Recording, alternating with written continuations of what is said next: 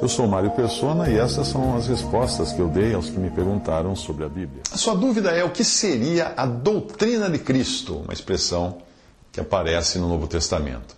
Essa expressão eu encontrei duas vezes na Bíblia traduzida por João Ferreira de Almeida, mas na verdade ela deveria aparecer uma vez só.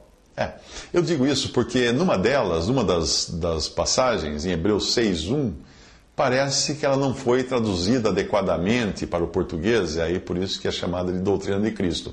Na versão João Ferreira de Almeida, ela diz assim: Por isso, deixando os rudimentos da doutrina de Cristo, prossigamos até a perfeição, não lançando de novo o fundamento do arrependimento de obras mortas e de fé em Deus e etc. Outras versões mais fiéis à original trazem da seguinte maneira: deixando a doutrina dos princípios elementares de Cristo. Essa é da tradução brasileira. Uh, o Darby traduz Living the Word of the Beginning of the Christ. John Nelson Darby, a versão de John Nelson Darby. Uh, outra versão da CNBB diz assim: Deixemos agora as instruções elementares sobre Cristo. E a nova versão internacional diz: Deixemos os ensinos elementares a respeito de Cristo. E por aí vai. Tem outras versões também que dizem coisas semelhantes. O assunto da passagem são os rudimentos da fé cristã que já haviam sido ensinados pelos profetas do Antigo Testamento muito antes da vinda de Cristo. E eram também as, os mesmos ensinamentos do judaísmo. Coisas como arrependimento de obras mortas, de fé em Deus, doutrina dos batismos, da imposição das mãos, da ressurreição dos mortos, do juízo eterno, que ele cita nessa passagem, eram ensinamentos já conhecidos dos judeus, mas obviamente não abarcavam tudo o que se pode conhecer de Cristo. Portanto, não poderiam ser apropriadamente chamados de doutrina de Cristo. Por isso, o autor de Hebreus nem se preocupa em levar adiante esse ensino por ele acreditar que aqueles hebreus criados no judaísmo já sabiam aquelas coisas de cor salteado. No versículo 6 ele diz assim: E isto faremos se Deus permitir. Tratar de toda essa lista de coisas que ele citou antes. A, a outra passagem na, no Novo Testamento, onde a expressão doutrina de, de Cristo aparece, é, ela é mais acurada, mais certeira na sua tradução e no seu significado, porque ali diz o seguinte: porque já muitos enganadores entraram no mundo, os quais não confessam que Jesus Cristo veio em carne. Esse tal é o enganador e o anticristo. Todo aquele que prevarica e não persevera na doutrina de Cristo, olha lá aí, doutrina de Cristo, não tem a Deus. Quem persevera na doutrina de Cristo, esse tem tanto ao Pai como ao Filho. Se alguém vem ter convosco e não traz esta doutrina, a doutrina de Cristo, não recebais em casa, nem tampouco o saudeis, porque quem o saúda tem parte nas suas más obras. Segundo João 1,7 e também os versículos 9 ao 11.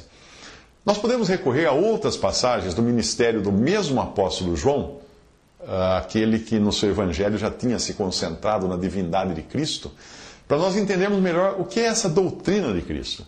Essa doutrina de Cristo é a que revela que Cristo é o Filho eterno de Deus encarnado, Deus e homem. João se refere à divindade do Senhor, sua humanidade perfeita. Agora eu vou, vou, vou transcrever aqui um texto de um livro que eu li.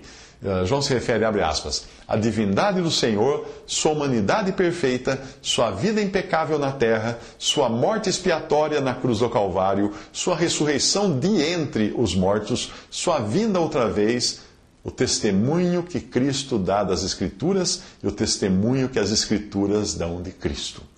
É muito evidente que a doutrina de Cristo é algo muito vital e fundamental concernente à pessoa de nosso Senhor Jesus Cristo. Até aí, a citação de, de um cristão, um escritor chamado Pollock, uh, no livro The Doctrine of the Christ. Para complementar a passagem de 2 João 1, de 9 a 11, nós podemos recorrer a outras passagens das cartas do, do, do mesmo apóstolo João para entender a doutrina de Cristo, a qual ele se, referia. Na sua primeira carta, ele escreve: Amados, não creiais a todo espírito, mas provai se os espíritos são de Deus, porque já muitos falsos profetas se têm levantado no mundo. Nisto conhecereis o Espírito de Deus. Todo espírito que confessa que Jesus Cristo veio em carne é de Deus. E todo espírito que não confessa que Jesus Cristo veio em carne não é de Deus. Mas este é o espírito do anticristo, do qual já ouvistes que há de vir e eis que já está no mundo. 1 João 3, de 1 a 3. Confessar que Jesus Cristo veio em carne é admitir que ele é Deus pré-existente, porque para vir era preciso estar antes em algum outro lugar. Ou seja, fora do mundo no qual Jesus nasceu aqui em carne. Jesus é a resposta à pergunta que é feita em 2 Crônica 6,18. Quando é, é, é feita uma pergunta assim: Habitará Deus com os homens na terra? Eis que os céus e o céu dos céus não te podem conter, quanto menos esta casa que tenho edificado. Tenho edificado. Isso fala da, da inauguração do templo lá de Jerusalém. A resposta a essa pergunta é sim. Sim, Salomão. Deus veio habitar com os homens, quando o Verbo se fez carne, habitou entre nós e vimos a sua glória como a glória do unigênito do Pai, cheio de graça e de verdade.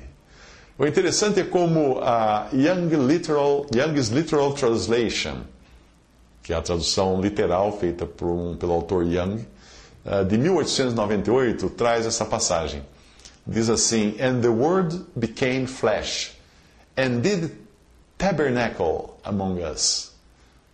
Ou seja, a palavra se fez, se tornou carne e tabernaculou entre nós. Uma outra tradução, Literal Translation of the Holy Bible, de 1976, por J. Green, uh, diz o seguinte: And the Word became flesh and tabernacled among us. Em português seria mais ou menos como o, o verbo ou a palavra se fez carne e tabernaculou entre nós. Ou seja, acampou numa tenda de carne. Uma clara referência ao tabernáculo, que era a habitação de Deus na peregrinação de Israel no deserto. Aquele estágio da encarnação de Jesus aqui na terra foi passageiro, porque ele iria morrer e ressuscitar no seu corpo de carne e ossos mas não mais sujeito às limitações do corpo humano natural na Terra. Hoje existe um homem de carne e ossos no céu. E ele é o protótipo, ou as primícias da nova criação. É por isso que nós somos exortados a olhar para Cristo na sua condição atual, que ele está atualmente no céu, glorificado, e não na fraqueza do seu corpo de carne quando andou aqui na terra, porém sem pecado. Veja essa passagem. Ainda que também tenhamos conhecido Cristo segundo a carne, contudo agora já não o conhecemos deste modo. 2 Coríntios 5,16. E essa outra passagem. Vemos, porém, coroado de glória e de honra, aquele Jesus que fora feito um pouco menor, ou uma tradução diz, por um, um pouco de tempo, menor do que os anjos por causa da paixão da morte, para que pela graça de Deus provasse a morte por todos. Hebreus 2:9. O Evangelho de João começa com a afirmação: No princípio era o Verbo, e o Verbo estava com Deus, e o Verbo era Deus. Ele estava no princípio com Deus. Todas as coisas foram feitas por ele, sem ele nada do que foi feito se fez. João 1, de 1 a 3. Até uma criança é capaz de entender que se todas as coisas foram feitas por ele e sem ele nada do que foi feito se fez, obviamente ele não poderia ser uma criatura como um anjo ou como um arcanjo ou ter criado a si mesmo, como alguns costumam pensar. Ah, os testemunhos de Jeová tentaram mudar o primeiro versículo de João, colocando, ao invés de dizer que o verbo era Deus, colocando o verbo era um Deus. Ah, mas e aí, como é que fez? Quem criou esse um Deus? Se Jesus criou todas as coisas e nada do que foi feito se fez sem ele. Hum? Jesus é a segunda pessoa na Trindade, segunda no sentido apenas da ordem da Trindade, não que ele seja menos que as outras. Né? Uh, ele é aquele que está contido na expressão plural Elohim, na criação em Gênesis, quando, quando Elohim diz: façamos o homem a nossa imagem e a nossa semelhança. Jesus é o mesmo Jeová que se manifestou com esse nome ao povo de Israel no Antigo Testamento, eu sou o que sou, e que veio habitar num corpo de carne aqui na terra, nos evangelhos. Ele é o mesmo filho do homem que voltará como juiz para julgar os vivos e os mortos. Sabemos que já o Filho de Deus é vindo e nos deu entendimento para conhecermos o que é verdadeiro, e no que é verdadeiro estamos, isto é, em seu Filho Jesus Cristo. Este é o verdadeiro Deus e a vida eterna. 1 João 5,20. Como negar isso? De jeito nenhum. Esta é a doutrina de Cristo. Essa é a doutrina de Cristo, a qual João se refere. Diante dos ataques constantes de seitas como Testemunhos de Jeová, Mormons, Kardecistas e outras, tenha sempre em mente que todo aquele que prevarica e não persevera na doutrina de Cristo não tem a Deus. Quem persevera na doutrina de Cristo, esse tem, tanto ao Pai como ao Filho. 2 João 9. O verbo prevaricar significa agir de má fé, traindo um princípio, violando ou desviando-se de algo já estabelecido. Esse verbo é muito usado no direito quando um advogado passa por cima da lei na tentativa de salvar a pele do seu cliente, ou quando um juiz comete abuso de poder. Negar a divindade de Cristo, como fazem essas seitas às quais eu me referi, anda junto com a negação da Trindade, um Deus em três pessoas divinas, Pai, Filho e Espírito Santo. Ainda que o discurso dessas religiões pareça querer resguardar a divindade e honra do Pai, o efeito é justamente o contrário. Jesus declarou para que todos honrem o Filho como honram o Pai. Quem não honra o Filho, não honra o Pai que o enviou. João 5, 23. Visite respondi.com.br. Visite 3minutos.net.